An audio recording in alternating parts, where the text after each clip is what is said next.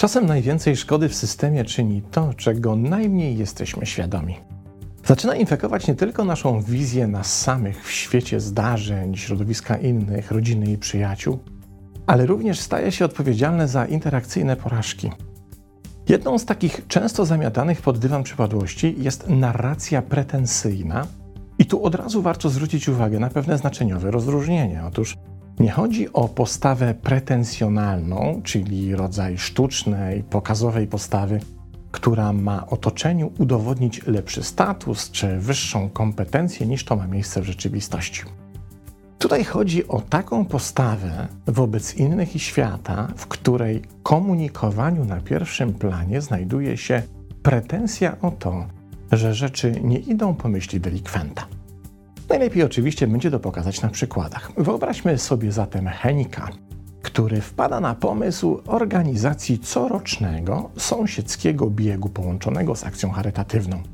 Bieg nie ma być długi, raczej symboliczny, bo przecież wśród sąsiadów i znajomych Heńka znajdują się raczej amatorzy grilla niż maratonu. W każdym razie Heniek organizuje bieg, tworząc w swej głowie scenariusz tego wydarzenia, które aż się prosi, by stać się sąsiedzkim i towarzyskim sukcesem. Na pierwszą edycję biegu przechodzi kilkanaście osób. Wprawdzie do znajdującej się na trzecim kilometrze mety dobiega tylko Heniek, ale to przecież dopiero początek cyklu, bo impreza musi się rozkręcić. Rok później, na starcie już drugiej edycji biegu, Heniek dostrzega dobrych znajomych, Andrzeja Jaśkę, którzy nie pojawili się przed rokiem. Teraz jednak mają na sobie nowiutkie dresy i ograniczony zapał, ale w końcu przyszli, prawda? Heniek podchodzi więc do nich, wita się wylewnie i zaczyna swoją wypowiedź. Nie od wyrażenia radości z tego, że w ogóle przyszli, ale od tego, by im wytknąć brak obecności przed rokiem. To oczywiście niby niewinne żarciki, niby drobne przytyki, ale jednak słychać w głosie Henka pretensje do świata za to, że jego wspaniały, cudowny i doskonały pomysł, by uszczęśliwić życie znajomych i sąsiadów, nie bardzo wypalił. Kiedy Heniek odchodzi witać kolejnych przybyłych, Andrzej nachyla się do ucha Aśki i mówi: Więcej tu mnie nie zagonią, nawet Niemcy z psami. Drugi przykład. Zuzanna napisała książkę. Umieściła w niej sporo obrazków, swoje przemyślenia o rozstaniu z chłopakiem i sporo cytatów w różowych ramkach. Teraz Zuza pisze list do kolejnego wydawnictwa, bo wcześniejsze próby publikacji jakoś nie spotkały się z wydawniczym zainteresowaniem. W liście tym Zuza wskazuje, że przecież dla wydawnictwa taka książka to super gratka, bo jak sprawdziła, wydawnictwo to wydaje podobne książki. Tyle, że w większości niestety chłam. Ale przecież powinno im zależeć na renomie i podnoszeniu poziomu. No chyba, że się nie znają na literaturze w różowych ramkach, jak te niedorozwoje z poprzednich wydawnictw. Co więcej, co Zuza podkreśla w swoim mailu, fakt wydawniczego zainteresowania jest dla niej oczywisty i trzeba być niekompetentnym redaktorem, żeby tego nie zauważyć. Kilka dni później w wydawniczej salce spotkań nad kawą i listem Zuzy rozmawiają dwie panie redaktorki. Wiesz co, mówi jedna do drugiej, ta książka nawet nie jest taka zła i można byłoby ją wydać, ale tu wchodzi jej w słowo druga z redaktorek. Ale coś czujemy, że współpraca z panią Zuzanną będzie dla nas dramatycznym koszmarem. Więc szkoda naszych nerwów, energii i poświęcenia dobrego nastroju. Przykład trzeci. Oto jesteśmy świadkami rozmowy rekrutacyjnej w pewnej dużej firmie poszukującej hiszpańskojęzycznego specjalisty od logistyki. Rekruter trzyma w dłoniach wyniki testu językowego Michała, który zgłosił się po tę posadę po przeczytaniu internetowego ogłoszenia. Wyniki pana testu z języka hiszpańskiego, mówi rekruter, wskazują maksymalny poziom A2, a my szukamy osoby z co najmniej średnio zaawansowanym hiszpańskim, bo na tym stanowisku często toczy się w tym języku rozmowy z naszymi hiszpańskimi partnerami w których kluczem jest poszukiwanie rozwiązań konkretnych logistycznych problemów. Ale to chyba w Państwa interesie, odpowiada Michał, leży to, by Państwa ludzie rozwijali swoje umiejętności językowe. Więc jak rozumiem, oferujecie Państwo również szybkie i efektywne kursy językowe dla swoich pracowników. Wie pan, przychodząc na tę rozmowę, liczyłem na to, że jesteście państwo poważną firmą. Narracja nacechowana pretensją oczywiście odstrasza ludzi. Powoduje, że zaczynają salwować się ucieczką i wykorzystają każdą okazję, by utrzymywać się jak najdalej od osoby, która taką pretensją się posługuje. Dzieje się tak dlatego, że pretensja sama w sobie nie tylko emanuje bardzo niską energią interaktywną, ale też odbiera jej spory pakiet tym, którzy stają się takiej pretensji celem. I ta energetyczna zasada działa poza naszą świadomością. Ludzie nie analizują, dlaczego nie chcą mieć do czynienia z osobą, w której narracji często pojawia się pretensja. Po prostu stronią od takich osób, by chronić swoje własne energetyczne zasoby. Problem jednak z narracją pretensyjną jest taki, że osoby, które ją stosują, często nie uświadamiają sobie tej cechy. Przyzwyczajają się do takiej postawy i prędzej czy później pojawia się u nich efekt plateau, w którym pretensja staje się ich komunikacyjną normą. To zaś, jak mówimy, kształtuje to, kim zaczynamy się stawać, więc prędzej czy później mała pretensja, umieszczana sporadycznie w narracji, staje się jedną wielką pretensją, która tej narracji zaczyna być podstawą i jest wyrażana przy każdej okazji. Jednak nieświadomość narracji pretensyjnej jest dodatkowo potęgowana przez efekt oddalających się ludzi, którzy rezygnują z interakcji, najczęściej nie wyjaśniając, dlaczego to robią. Wówczas delikwent rejestruje jedynie coraz szerszy krąg stroniących od niego osób, a skoro nie jest świadomy, że przyczyną tego przerzedzania się rzeszy znajomych jest jego własna narracja pretensyjna, popada w jeszcze gęstszą i częstszą narrację pretensyjną. Tworzy się zamknięty, coraz bardziej destrukcyjny magiczny krąg, z którego nie ma wyjścia. I zaczyna tu działać prosty efekt. Jeśli, dajmy na to, powodem, dla którego odsuwają się od ciebie ludzie, jest to, że jesteś zrzędą, a ty nie jesteś świadomy prawdziwych motywów ich odsuwania się, to stajesz się jeszcze większą zrzędą. Dokładnie tak samo działa narracja pretensyjna.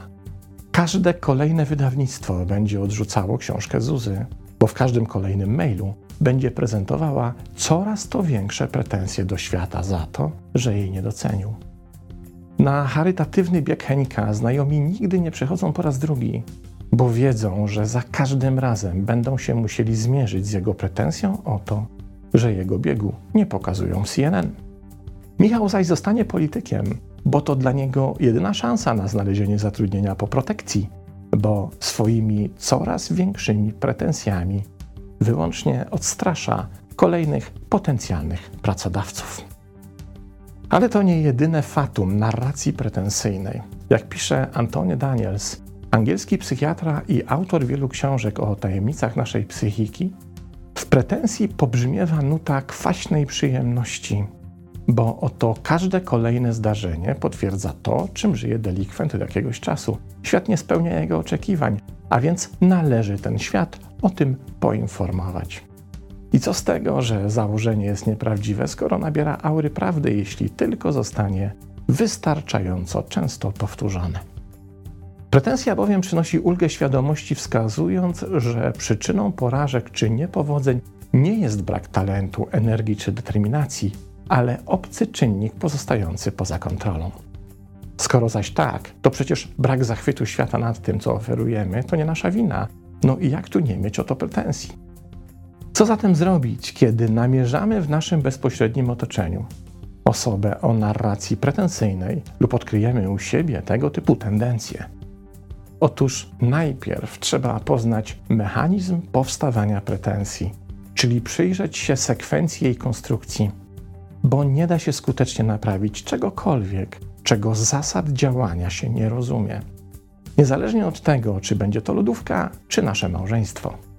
A nawet kiedy jakimś cudem uda się przypadkiem i bezrozumowo coś naprawić, to nie ma żadnej gwarancji, że to, co naprawiliśmy, ponownie się nie zepsuje w tym samym lub innym miejscu. Na czym więc polega sekwencja pretensji? Pokażmy to na przykładzie. Oto Stefan namalował landszafcik. Obrazek na płótnie olejnymi farbami, czyli pełna profeska. przedstawiający zachód słońca. Następnie Stefan razem ze swoim obrazkiem udał się na zasłużone wakacje nad morze. Stoi właśnie na klifie, obok rozłożył sztalugę ze swoim obrazkiem i patrzy raz na prawdziwy nadmorski zachód słońca, raz na swój słoneczno-zachodzący płócienny landschaft. No nie, po chwili mówi Stefan, przecież tu się kolory nie zgadzają. No ja tego tak przecież nie mogę zostawić. Teraz na chwilę się zatrzymajmy i rozważmy, co Stefan może zrobić, kiedy dokonuje odkrycia, że kolory na jego obrazku mają się nijak do rzeczywistych kolorów zachodzącego słońca. No najprościej jest chwycić za pędzel, namieszać odpowiednio farby i poprawić obrazek, prawda? Tyle, że to rozwiązanie oznaczałoby dla Stefana przyznanie przed samym sobą, że źle namalował obraz. A to przecież zaboli. Co zatem zrobić, żeby nie zabolało? No właśnie, Stefan chwyta za telefon i dzwoni do kierownika wycieczki, by wyrazić szczerą pretensję o to, że warunki oferowane przez biuro podróży, z którym nadto może przyjechał, nie są zgodne z tymi z reklamowego folderu. Wie pan, mówi Stefan, wykupując tę wycieczkę, liczyłem na to, że jesteście państwo poważną firmą. Czy tego tekstu już wcześniej nie słyszeliśmy? Ten przykład pokazuje, jak prosta sekwencja jest pretensji. Najpierw powstaje jakieś wyobrażenie, rodzaj malowanego wyobraźni obrazu, który zawiera to, w jaki sposób ma wyglądać rzeczywistość. Na przykład to, jak zachwycone ma być wydawnictwo, sąsiedzi czy hiszpańska firma. Kiedy obraz jest gotowy, nadchodzi pora na drugi element sekwencji. Jest nim konfrontacja obrazu z rzeczywistością. Tu zawsze jest różnica. Nie dlatego, że nie potrafimy dobrze przewidywać zdarzeń, ale dlatego, że sama reaktywność rzeczywistości wymyka się wszelkim przewidywaniom. I ta złota reguła dotyczy nas wszystkich, a nie tylko Stefana. Trzecim elementem sekwencji jest walka z ego, i od jej wyniku zależy, czy chwycimy za pędzel wyobrażeń, by skorygować nasze oczekiwania, czy też w obawie przed bólem porażki i upokorzenia zechcemy przerzucić odpowiedzialność za ten stan rzeczy na kogoś innego. Ten element jest kluczowy, bo od zawartego w nim wyboru zależy to, czy w naszej narracji pojawi się pretensja. Jeśli przegramy z własnym ego, nadejdzie nieuchronnie a wraz z nią, z biegiem czasu, nasze interakcyjne społeczne sieci zaczną się przerzedzać i coraz trudniej będzie nam osiągnąć to, co sobie planujemy, i w efekcie coraz większą pretensję będziemy komunikować światu. Jeśli zaś chcemy przed jej destrukcyjnymi skutkami uchronić siebie lub innych, to niestety nie ma innego sposobu, tylko precyzyjnie i uczciwie sobie lub osobie nam bliskiej tę sekwencję uświadomić. To i będzie bolało, ale to i tak nic w porównaniu z bólem, który w przeciwnym razie zafundujemy sobie na resztę życia. Bo z narracją pretensyjną jest trochę tak jak ze spacerowaniem po promenadzie z otwartym rozporkiem.